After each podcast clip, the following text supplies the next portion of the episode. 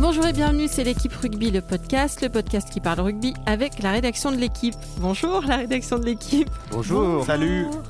Cette semaine, entre deux week-ends de Coupe d'Europe, on va parler bah, Coupe d'Europe, parce qu'on est imprévisible. On va parler jeu. Pourquoi, comment le jeu en Coupe d'Europe est-il si différent du jeu en top 14 On va aussi se demander si les Saracens, qui ont encore montré de quel bois ils se chauffent, comme on dit dans le milieu, ne seraient pas tout bonnement imbattables. Mais on parlera aussi de l'équipe de France, parce que la fédération vient d'annoncer des mesures d'ouverture en direct euh, du public, des partenaires de la presse. On se demandera si les Bleus gagnent vraiment à s'ouvrir euh, ainsi. On parle de tout ça avec les journalistes de la rubrique rugby, Dominique Issartel. Bonjour Dominique. Bonjour. Aurélien Bouisset. Bonjour Aurélien. Salut Christelle. Et Clément Dossin. Bonjour Clément. Bonjour Christelle, bonjour à tous. Vous savez tout, alors c'est parti. Flexion liée jeu. Mais en entrée, on va débriefer vos conseils Champions Cup de la semaine dernière. Euh, vous nous aviez dit par exemple de ne pas rater Harlequins euh, La Rochelle. Dom, c'est toi qui y étais, ça a tenu ses promesses bah oui, tout à fait. Déjà, je pense qu'il fallait pas le rater parce que c'était la première de, La Rochelle dans la compétition. Et puis, le match était très enlevé. C'est sûr, il y a eu des essais, sept essais. Euh, voilà, un bonus offensif pour La Rochelle. Donc, c'était effectivement une des bonnes pioches. Euh, Aurélien, toi, tu nous avais conseillé Ospreys Clermont. Ça s'est bien passé pour Clermont, euh, qui, a fait euh, un match en, en dents de scie, mais ça valait le coup juste pour l'essai de Raka, l'ailier, mmh. qui a mis encore un essai de 50 mètres tout seul, comme il sait faire. Rien que pour ça, c'était bien. 18 personnes sur le dos. Et le dernier match conseillé, c'était Leinster-Montpellier. Clément, tu as bien aimé ce ah, match Donc moi, je récupère les matchs conseillés des autres, en fait, c'est ça. Euh, Leinster-Montpellier, euh, ouais, c'était pas un grand match de Coupe d'Europe, il y a eu quand même beaucoup d'approximations beaucoup de fautes de main de part et d'autre. Le Leinster était un cran en dessous peut-être de ce qu'on pouvait attendre de lui. Et euh, Montpellier, euh, malgré un match compliqué, ramène un point de bonus défensif. Bon, ça ne sera pas un match inoubliable. Voilà. Ok, très bien. Et bien, donc pour le premier sujet, on va rester sur la Coupe d'Europe. On est prompt à moquer le niveau du top 14. On se dit que la Coupe d'Europe, c'est quand même autre chose, Coco. Mais c'est quoi C'est autre chose? Alors, euh, qu'est-ce qui différencie le jeu en Champions Cup, le jeu en Championnat de France euh, Clément? Bah, je crois que le premier indicateur, c'est le temps de jeu effectif. Euh, on n'a pas de chiffres là sur les matchs de ce week-end, mais tous les entraîneurs s'accordent à dire que la Coupe d'Europe, c'est le niveau intermédiaire entre euh, le top 14 et son temps de jeu effectif à une trentaine, 32 euh, minutes de temps de jeu effectif, et le niveau international où on dit qu'il faut atteindre les 40 minutes à peu près. Donc la Coupe d'Europe, elle se situe entre les deux. Euh, certains disent qu'elle est même plus proche du niveau international que du, top 14. Donc ça, c'est la, différence majeure. Et donc, elle, bah, elle induit euh, des, des, des, phases de jeu euh, plus longues, enfin, avec, des temps de jeu qui se multiplient, euh, un arbitrage peut-être plus comment dire, qui laisse tourner vers l'attaque, tourner vers l'attaque, qui laisse peut-être davantage la, la, primauté au jeu ou la primeur au jeu plutôt.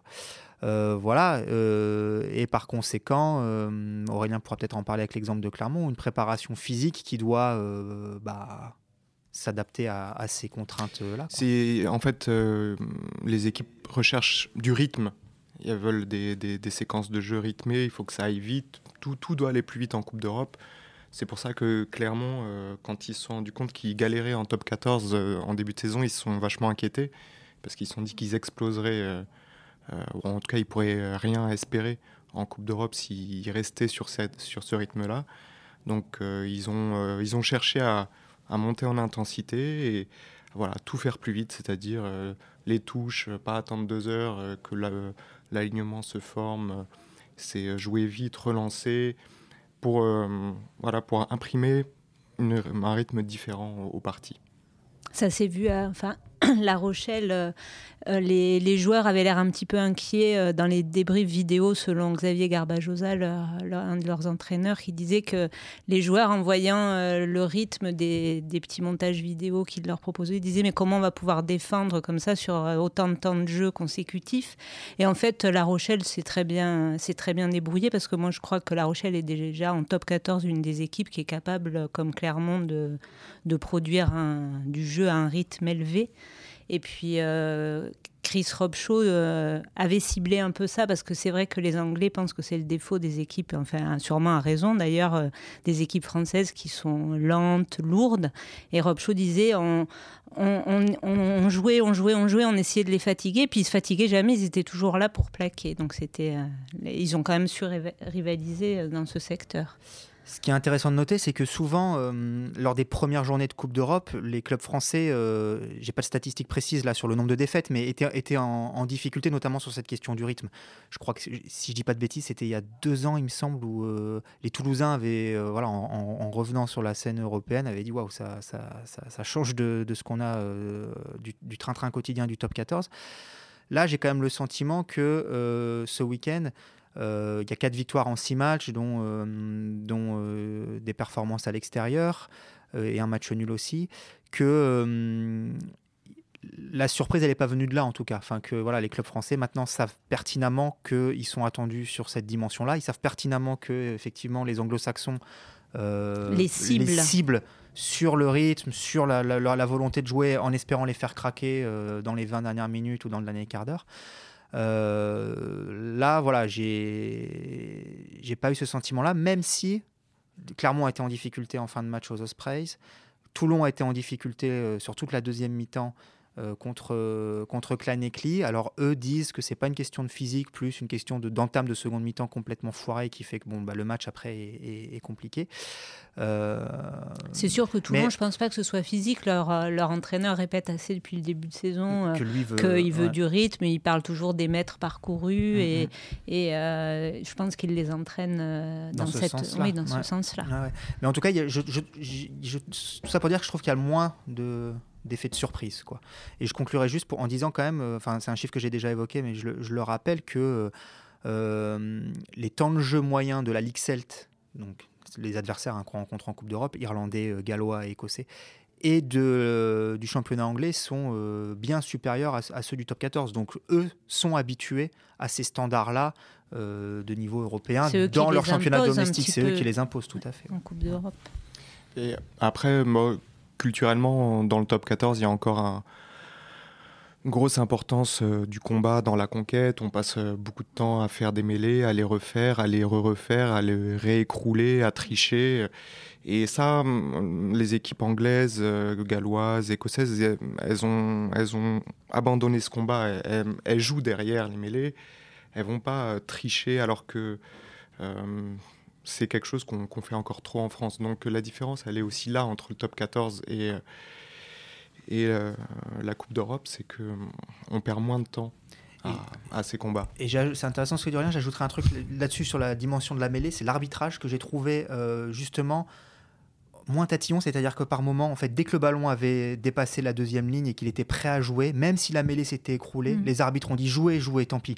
Alors qu'en France, on va la faire refaire. On va la faire refaire, même si quand même, c'est aussi, ça fait aussi partie des préconisations d'essayer de. Oui, oui, tout à fait. Mais c'est encore, on voit beaucoup plus de mêlées refaites dans le top 14. Enfin, il me semble que ce qu'on a vu là. Alors que c'est des mêlées qu'on a l'habitude de voir refaire. Donc du coup, quand on les voit, quand on les voit s'effondrer et être joués quand même, on se dit mm. tiens, c'est bizarre. Et en même temps, bah voilà, c'est du coup effectivement, on passe beaucoup moins de temps à, à, en mêler quoi. C'est vrai, puis moi j'ai remarqué aussi euh, les touches, la façon dont ils se placent, ils vont vite la jouer. C'est, euh, mm. y a, je sais pas, enfin si c'est aussi pour ça, pour euh, garder le rythme et les, enfin tenir tout le monde sous pression, mais ça allait très très vite. C'est quelque chose que font vachement les All Blacks par exemple. On l'avait vu contre les Lions britanniques et irlandais. C'est cet été, c'est une touche, c'est deux secondes, le ballon à peine sorti. On va pas attendre le talonneur. Si ça se trouve, le talonneur fait moins de lancers que les ailiers chez les All Blacks pratiquement. J'exagère, mais Maintenant, c'est ça, on recherche que le, ballon soit sur le terrain le plus longtemps possible et pas qu'il y ait des arrêts de jeu interminables où tout le monde s'endort. Après, euh, résultat des courses, c'est que ça donne des matchs euh, quand même assez plaisants. Pas tous, hein, je parlais en introduction mmh. du euh, Leinster-Montpellier, mais c'est vrai que voilà, on a quand même vu le, bon, le summum étant, le, je pense, le Harlequins-La Rochelle qui a été hyper agréable à suivre. Mais voilà, ça donne des matchs rythmés, euh, euh, certains avec. Euh, enfin, par exemple, le, le, le Toulon Scarlett personnellement, à la mi-temps, je me suis dit, bon, bah, le Scarlett, c'est la victime préférée de Toulon, ils vont encore en prendre 40. Et, et, voilà, en fait, on a vu des matchs accrochés, donc c'est intéressant aussi parce que c'est pas à sens unique. Enfin, c'était plutôt globalement euh, pas mal quand même comme spectacle ce week-end. je pense que Leinster-Montpellier était le match qui était le plus dans le cliché dont on parle là, du, de l'équipe euh, vraiment qui joue euh, les mastodontes, mmh. lentes. je pense que c'est ce match-là qui mmh. symbolise plus le, le, décalage.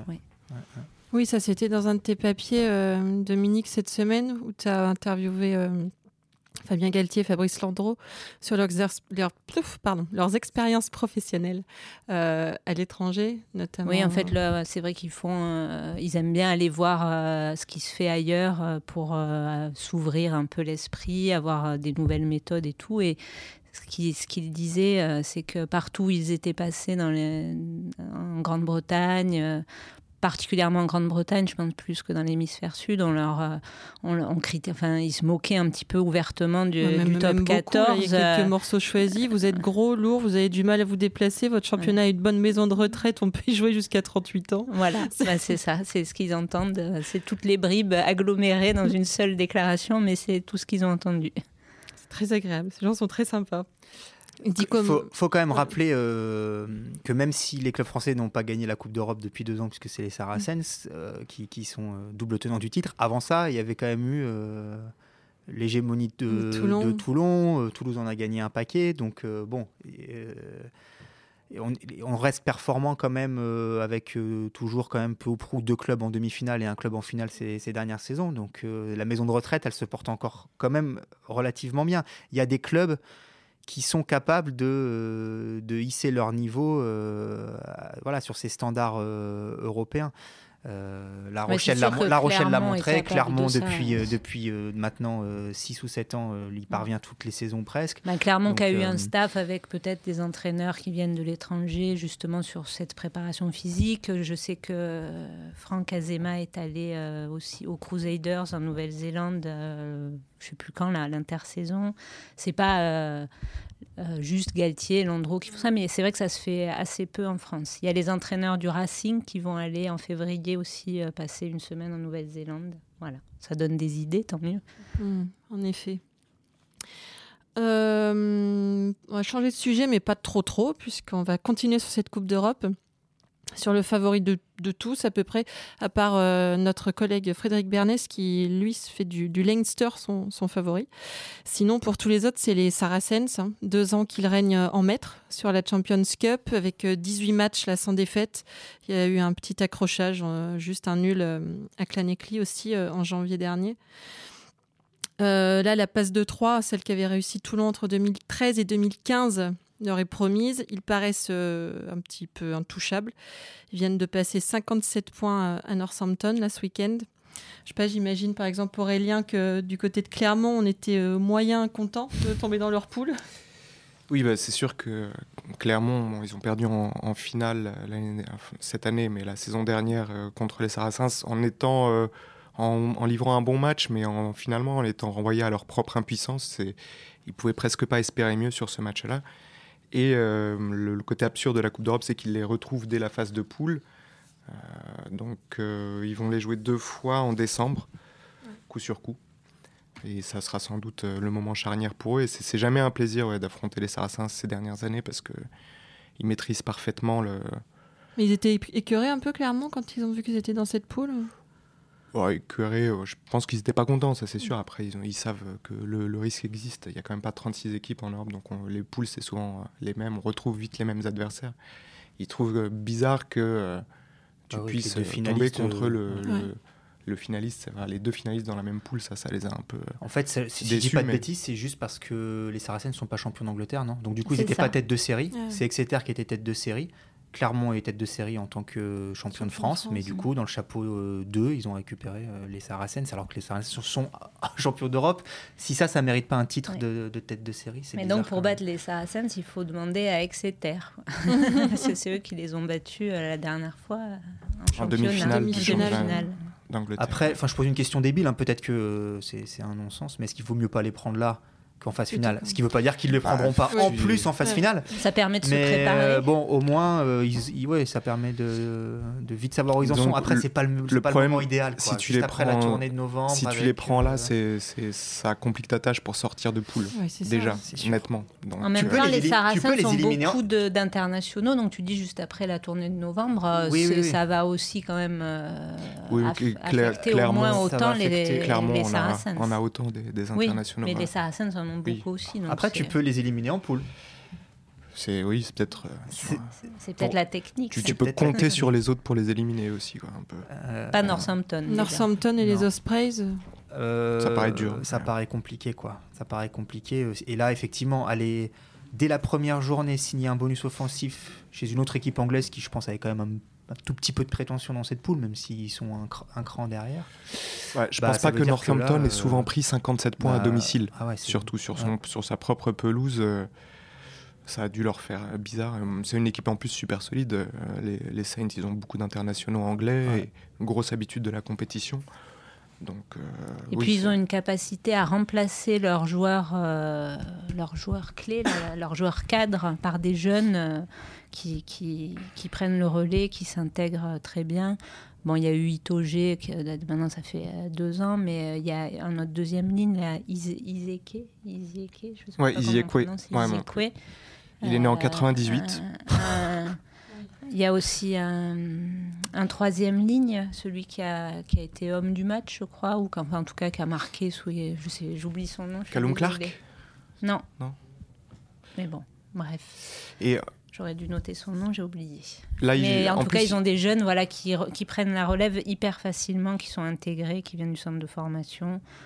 C'est euh, assez remarquable pour ça, mais en même temps, ils mettent aussi beaucoup de moyens pour avoir euh, une équipe avec des joueurs euh, monstrueux. Ils ont la moitié du- de l'équipe d'Angleterre quand même dans leur rang. Là, il, il leur manquait quand même Billy Vnupela, qui est leur meilleur, sans doute leur meilleur joueur. Mais c'est vrai que sur chaque ligne, ils ont un, un- un des meilleurs du monde à, leur poste. Jamie George, c'est euh, peut-être le meilleur talonneur anglais, même si euh, il joue pas souvent en équipe d'Angleterre. La deuxième ligne, c'est solide, mais ils ont hier, il- il- euh, jouait en troisième ligne malgré tout. Leur charnière, c'est Wigglesworth et Farrell, super rodés, très efficaces dans le jeu au pied. Et ils ont recruté Liam Williams, le, le trois quarts gallois, qui a remplacé Chris Ashton. qui est parti à Toulon. Ouais, et en ce moment, il est dans une forme euh, phénoménale, Williams. Avec les Lions britanniques, il a été. L'homme aux euh, jambes arquées. il a- On dirait qu'il est sur un cheval en permanence. Bref, excuse-moi. euh, Alors que non. alors que non.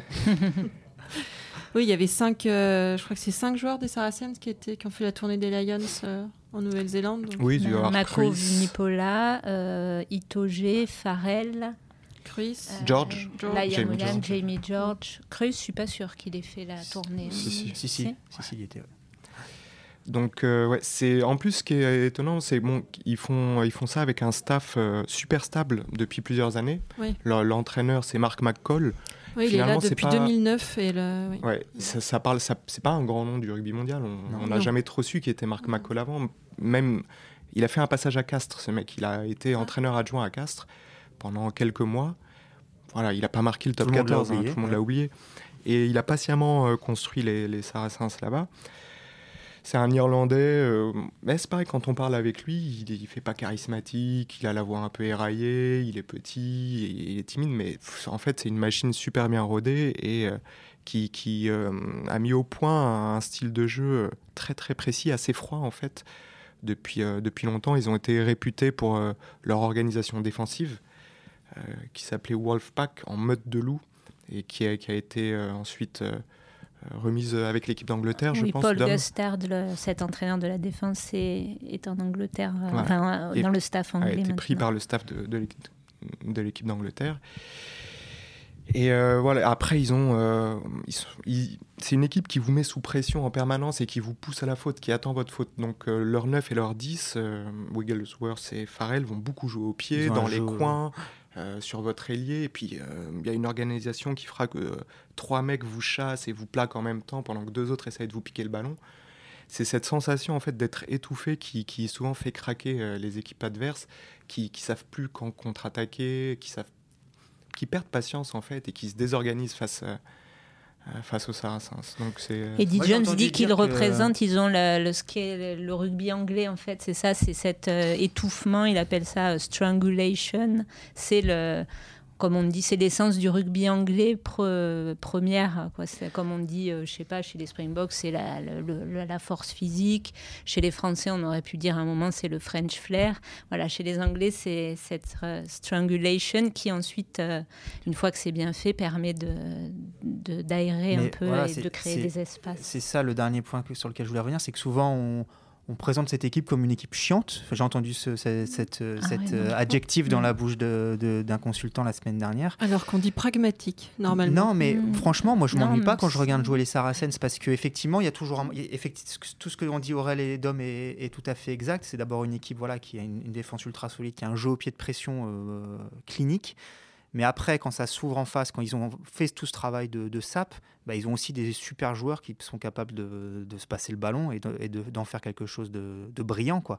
Donc, euh, je veux dire, les essais qui marquent en finale l'année dernière contre Clermont, c'est des superbes essais. Mm. Et euh, donc, c'est pas que. Euh, après, c'est pas un jeu à une passe, ou enfin voilà, c'est pas le cliché non plus de, du jeu anglais chiant des, des années 90. non, c'est voilà, c'est un peu la chose première à réaliser. C'est voilà, étouffer l'adversaire, mais ensuite, derrière, parce qu'ils y arrivent très bien. Donc ça crée des espaces et effectivement, euh, c'est quand même assez agréable bah, d'avoir joué. 57 points, je sais pas combien 8 essais, 8 essais, voilà, ça vient pas euh, de rien quoi. Mais tu disais, Dom, euh, qu'ils ont qu'ils mettent les moyens pour, pour acheter les meilleurs joueurs. Là, j'ai vu que Léo Cullen, le, manager du Leinster, les a, les a pointés du doigt, justement. Tout à fait. Pour leur, euh, ils disent que c'est pas possible. Enfin, que voilà, au niveau du salarié cap, euh, on entend parler en France. Là, il avait l'air de dire que c'était pas, c'était pas possible de lutter. Il y a même Mourad Boudjelal qui a aussi euh, mm. mis un petit, un petit tacle en disant que voilà, on pouvait tout acheter, mais que ce que les Saracens n'achèteraient jamais, c'était la ferveur du public de Toulon. Disons qu'ils sont euh, suspectés de, vivre sur un déficit assez important depuis euh, de nombreuses années. Ouais, de 55 millions d'euros, là, mm. quand même. Sur plusieurs années, rassure-moi. Oui, oui, oui. Chaque année, ils sont à 5 millions, 4 millions. Euh. Ce qui se passe, c'est que ce n'est pas un, un, club traditionnel anglais. C'est n'est pas Leicester, c'est pas Bath, c'est pas un bastion du rugby anglais. Mm. Donc, c'est c'est pas que c'est un club artificiel, mais il, a presque été créé de rien euh, dans les années 90 avec euh, euh, des stars internationales déjà qui sont venus y jouer, comme Philippe, Sella, pour prendre un exemple français. Et puis ensuite, ouais, mais John Smith, c'est plus récent, c'est les années 2000 en fait. oui, parce qu'en fait, il y a un milliardaire, Nigel Ray, Ouais, c'est ça. Qui, euh, qui est arrivé en 1995 en fait. Oui, euh, mais bon, c'est pas sa fortune à lui qui, a pesé en fait. Euh, lui, il a reconstruit le club et c'est quelqu'un de, très fortuné qui, aime bien passer ses vacances sur le Pays Basque. Il a une belle villa là-bas, il est francophone, francophile. mais surtout, il y a eu un gros investissement sud-africain. je pense au, milieu des années 2000. Et là, c'était une grande fortune des diamants euh, sud-africain. Je pense que c'est le propriétaire de Mont Blanc et tout ça qui, qui est là, a mis vraiment euh, beaucoup d'argent. Euh, c'était un peu le Montpellier de. Ah bah, c'était les Sarabox. on les appelait les Sarabox, exactement. voilà. Et il y a encore pas mal de joueurs sud-africains en fait dans, dans, cette équipe. Et il y a eu cette influence. C'était un staff sud-africain aussi. C'est ce qui les a relancés. ensuite, ils ont mis pas mal de temps à être champions d'Angleterre, mais ils ont fini par réussir. Euh, et là, en, mêlant un peu les deux, c'est-à-dire, euh, ils tenaient quand même à avoir des joueurs anglais euh, formés chez eux, donc les Itoje, tout ça, c'est des. T'en as d'autres, Farrell, Lozowski. Non, Lozowski, je crois qu'ils l'ont. Lozowski, est parti. Non, non, ils l'ont pris au, au Wasp, non? Ouais, j'ai dit une bêtise. Bref, ils ont quand même beaucoup de jeunes issus du club qui, euh, ils, tiennent à ça, même si derrière ils vont euh, prendre Skalkberger, euh, une, légende du rugby sud-africain qui, qui doit plus être très jeune non plus et qui, qui rend des services encore aux Saracens. Mais voilà, ils jouent dans un stade du nord de Londres un peu triste, à la pelouse artificielle, c'est assez dur d'y accéder. C'est dur d'en repartir aussi. C'est dur d'en repartir, même si on a envie d'en repartir assez vite. Et Ouais, on sent pas ce une côté, âme, on sent pas une âme euh, incroyable. c'est pas Leicester, c'est pas Leicester Là, vous sentez qu'il y a une passion mais centenaire pour le rugby, des, une ambiance de dingue dans les tribunes, un attachement viscéral au club. là, c'est peut, ça peut-être ça arrivera un jour, mais en tout cas, c'est loin d'être le cas. Il y a un côté un peu froid, oui, un peu pas, pas d'âme vraiment, mais c'est quand même agréable à voir jouer. Ça gagne. ça gagne. Très bien, et eh bien, on va passer au dernier sujet, l'équipe de France, cette fois. On laisse la Coupe d'Europe derrière. Euh, la semaine dernière, Bernard Laporte et Guy Noves se rencontraient pour discuter. Alors, au-delà de l'espèce de comédie romantique euh, qu'on essaie de nous vendre, on se déteste, puis on apprend à se connaître, puis à la fin, on se fait des bisous. Donc ça, on peut être On en est au bisous, là. Voilà, là, on en est... Enfin, perso, Il se passe quoi après les bisous euh, Interdit au moins de 18 ans. Voilà. De toute façon, moi, je préfère quand il y a Ryan Gosling, en fait, dans les comédies romantiques. Euh, mais deux, trois choses en sont sorties euh, quand même. Et par exemple, ce qui va nous intéresser aujourd'hui, c'est l'ouverture de l'équipe de France euh, aux, médias, aux partenaires, qui auront tous deux davantage accès aux joueurs. Et au public, non? Et au public. Ah oui, j'espère. Oui, c'est quand même le plus important, non? Et au public aussi, oui. Et je crois qu'ils vont avoir droit à un entraînement du 15 de France ouvert ça, sur toute la tournée de non, non, non, non. Je crois que ce sera un entraînement, enfin par rassemblement, mais du coup j'imagine qu'il y en aura un par semaine. j'espère. Non, euh, je sais pas. On verra. Pour l'instant, il y a une date qui a été. Pour l'instant, il y a une date, le 4 novembre. Pour ceux que ça intéresse, à 10h30 au CNR de Marcoussis. Excellent, Julie. je m'appelle pas Julie, je comprends pas. Euh, elle était, je sais pas, elle était trop refermée sur elle-même, vous pensez, cette, euh, cette équipe de France euh, Oui. C'était nécessaire de l'ouvrir, oui? Oui. disons que depuis que Guinoves en avait pris la responsabilité, il avait notamment, bon là on va parler peut-être d'un point de vue journaliste quoi. Enfin, ça, ça, n'intéressera peut-être pas le grand public, mais il avait en tout cas fermé l'équipe de France euh, à la presse, ou en tout cas réduit son accès au strict minimum, c'est-à-dire euh, deux points presse par semaine, euh, un le mardi et un juste après la composition d'équipe, en général le jeudi c'est tout. C'est-à-dire qu'il avait supprimé les entretiens individuels, qui sont quand même les moments où euh, le journaliste peut passer un peu de temps avec un joueur et en tirer quelque chose d'un peu plus intéressant que les, les, les, les sempiternelles euh, phrases. Euh, les éléments de, langage. Hein. Voilà, les éléments de langage, les robinets d'eau tiède de, de mm. conf de presse. et il avait aussi supprimé le, le débrief du lendemain de match, qui était une coutume en équipe de France, c'est-à-dire que le lendemain des matchs de l'équipe de France, le staff venait face à la presse pour débriefer voilà, le, match de la veille, ce qui permettait toujours d'avoir des éléments intéressants euh, à J plus 1 pour, euh, pour nos journaux du, surlendemain. Voilà, et donc retour en arrière là, puisque ce débrief euh, revient, le débrief de lendemain de match, et puis il y aura un plus grand accès aux joueurs avant les, les rencontres, la, la garantie d'avoir aussi des joueurs titulaires qui viennent en conférence de presse, ce qui n'était mmh. pas toujours le mmh. cas. Donc quand vous avez quelqu'un qui est 23e homme qui vient vous parler du match, c'est intéressant. Mais Puis au-delà de notre travail de journaliste, ce qui est important, c'est que voilà, les joueurs viennent parler, donc euh, il y a des articles sur mm. eux. Si on les a en, de manière un peu plus intime, enfin voilà, en entretien individuel, euh, normalement. Euh, euh, c'est pas toujours le cas, mm. mais ça peut, on peut espérer avoir des choses intéressantes. Et le fait que les entraîneurs viennent se confronter un peu à la presse le lendemain des matchs, bah c'est, c'est bien aussi, voilà, en cas de défaite et ou en cas de victoire, de, voilà, de raconter, quoi, de raconter mm. les matchs. C'est quand même ça qui est intéressant, de raconter des histoires. Il faut quand même expliquer que ça, tout ça se passe dans un contexte euh, assez politique, c'est-à-dire que mm. cette, ouverture était la volonté de Bernard Laporte dès sa prise de fonction. Il trouvait que l'équipe de France, enfin, selon son expression, hein, l'équipe de France, elle appartient euh, au peuple du rugby, euh, voilà, donc elle ne elle, elle, peut pas être refermée sur elle-même. Il faudrait le dire avec l'accent. Et face, et face à ça, il y avait la vision donc de Noves, qui était une vision un peu plus euh, refermée, repliée sur, euh, sur, euh, sur elle-même. Et dans ce, même si donc aujourd'hui ils se font des bisous comme on le disait, dans ce, cette lutte-là, toutes les nouvelles mesures qui ont été annoncées tendent à, montrer que voilà, la porte a, eu gain de cause sur, le, sur la vision de Noves. Quoi. Donc il lui impose D'ailleurs, aujourd'hui, dans le Midi Olympique, euh, je ne sais plus l'expression exacte qu'emploie euh, Noves, mais il parle d'obligation il dit contraignante. contraignante. Nouvelle directive contraignante. Nouvelle directive contraignante, donc c'est quand même pas neutre comme langage. ça veut dire qu'il y a une obligation en fait de, bah, d'un minimum euh, obligatoire. Ils ont dit qu'ils s'alignaient sur les, ce qui était en vigueur pour les compétitions internationales, qui est beaucoup plus que ce que donne l'équipe de France. donc lui, ça l'enchante pas. Mais moi, je pense que l'équipe de France n'a absolument rien à y perdre. C'est pas parce qu'ils vont passer une heure de plus par semaine euh, à la louche avec euh, les médias, une demi-heure à signer des autographes avec le public et qui vont faire un déjeuner avec les salariés de BMW ou de la Société Générale qui vont euh, perdre plus de matchs, si tant est qu'ils puissent en perdre plus que c'est le, cas en ce moment.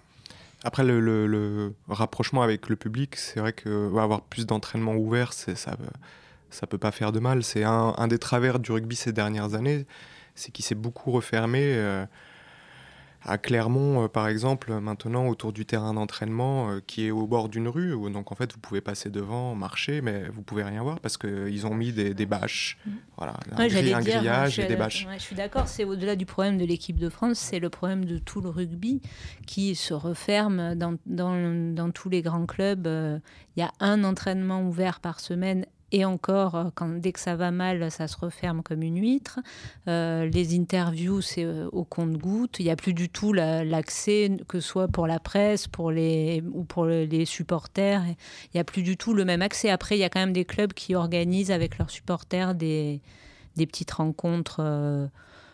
Hebdomadaire ou mensuel. Euh, de, je sais qu'au Racing, ça se fait par exemple une fois par mois ou, par, ou c'est peut-être par semaine, j'en sais rien. Ils donnent rendez-vous avec un ou deux joueurs dans un bar et les supporters viennent, ils boivent un coup avec les joueurs. Bon, c'est, des petits moments. C'est sûr que c'est une évolution euh, qui est un, un, peu le corollaire du, du professionnalisme, quoi, et qui, voilà, qui est une singerie du. En tout cas, c'est ce qu'on nous, c'est ce qu'on nous ressort. C'est ce qu'on nous ressort et qui est une singerie de ce, que, de ce qui se fait dans le football et, et qui malheureusement fait que je trouve que le rugby est en train de perdre un petit peu de sa spécificité. Euh, voilà, il y a 10 ans, enfin, sans revenir à, à, des temps incroyables, mais il y a 10 ans de ça, vous vous pointiez à peu près n'importe quel jour dans un club de rugby, en, en, mm. prévenant de votre visite avant, mais vous, vous pouviez assister à un entraînement, euh, choper des mecs à la sortie de l'entraînement et pour, pour faire des interviews.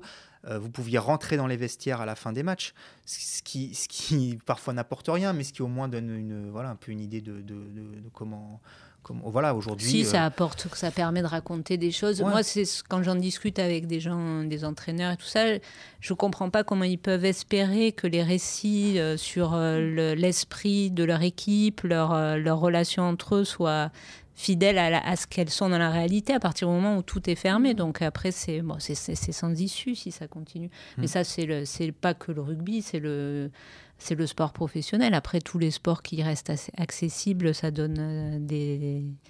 C'est plus facile de raconter leurs histoires et d'être euh, proche de, de, de, de, ce qu'ils sont vraiment, en fait. Et c'est bien que les supporters aient un lien direct, sans, sans la médiation des, des télés, des mmh. radios, des, mmh. des, journaux, euh, qui puissent assister à, des entraînements ou rencontrer les joueurs.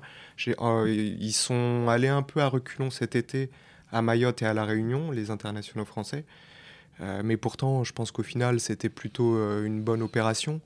Euh, de, de, de, se rapprocher de ces publics-là. Le, staff de l'équipe de France l'a pas, l'a pas vécu comme ça. Bah oui, non, mais bien sûr. Que Ils ont le sentiment que c'était un frein à la performance parce que les, ça a généré de la fatigue, que c'était un voyage de plus. voilà, enfin, bon. Oui, non, mais je, le point de vue de, de enfin, de son staff, on, on sait qu'il est souvent comme ça. Mais c'est l'équipe d'Angleterre avait fait un peu la même chose après une Coupe du Monde 2011 catastrophique où ils avaient perdu le lien avec le public quand Stuart Lancaster, il avait à ce moment-là repris une équipe euh, en état pitoyable, il avait tenu à, ben, sortir du cocon, aller dans des villes euh, pas, pas traditionnelles et ouvrir les entraînements à des centaines de supporters. T'as vu ce que ça a donné à la Coupe du Monde bien sûr, c'est 2015 C'est pas une garantie de victoire, mais oh, c'est euh, c'est une reprise de contact avec, surtout quand tu paumes. Bah bien sûr, mais tout cela est quand même éminemment politique. Enfin, l'équipe de France est dans un, ça régénère d'être au contact terrible, des gens. Euh, aligne quand même euh, des résultats qui sont euh, les plus mauvais de son histoire moderne quand même. Enfin, mm. il faut il faut dire ce qui est quoi. tu gagnes moins d'un match sur deux depuis depuis maintenant sept ans. Donc c'est quand, même, mm. c'est quand même très très mauvais. Et forcément, le désamour, on voit bien que les, pour remplir les stades, ça devient compliqué aujourd'hui. On parle de l'équipe de France quand même, hein. ça devient compliqué de remplir les, les, les stades des mm. matchs de l'équipe de France.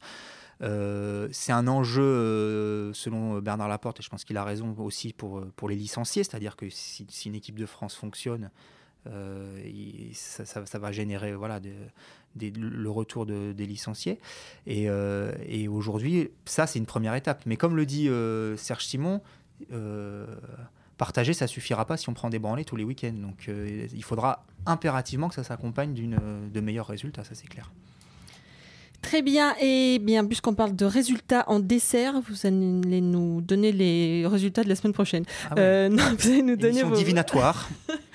T'as ta boule de cristal, Dominique Oui. Nous conseiller les matchs à ne pas rater le week-end prochain avant de se séparer. Euh, pour moi, ce sera La Rochelle-Ulster, pour les raisons qu'on a évoquées. La Rochelle, euh, le retour du French flair à la française, d'après nos confrères euh, anglais qui ont été impressionnés par la performance au Harlequins. Mais c'est une équipe joueuse voilà, dans, son stade Marcel de Flandre pour la première en Coupe d'Europe, à domicile cette fois. Moi, ce serait Munster Racing pour l'ambiance au Munster et puis pour le Racing parce que voilà, j'aime bien. Euh, moi, Clermont-Northampton, parce qu'on va voir comment une équipe qui a pris 57 points chez elle réagit la, semaine d'après et comment Clermont euh, fait ses débuts à domicile en Coupe d'Europe. Voilà, c'était l'équipe rugby, le podcast, une émission de la rédaction de l'équipe. Aujourd'hui, j'étais avec Clément Dossin, Dominique Issartel et Aurélien Bouisset. Merci à Camille Regache à la technique. Euh, la semaine prochaine, on vous parlera équipe de France à la veille de la divulgation de la liste euh, pour les matchs de novembre. Sinon, retrouvez-nous donc tous les lundis sur l'équipe.fr, Apple Podcast, SoundCloud. N'hésitez pas à réagir, laissez-nous des commentaires, mettez-nous plein d'étoiles. À la semaine prochaine.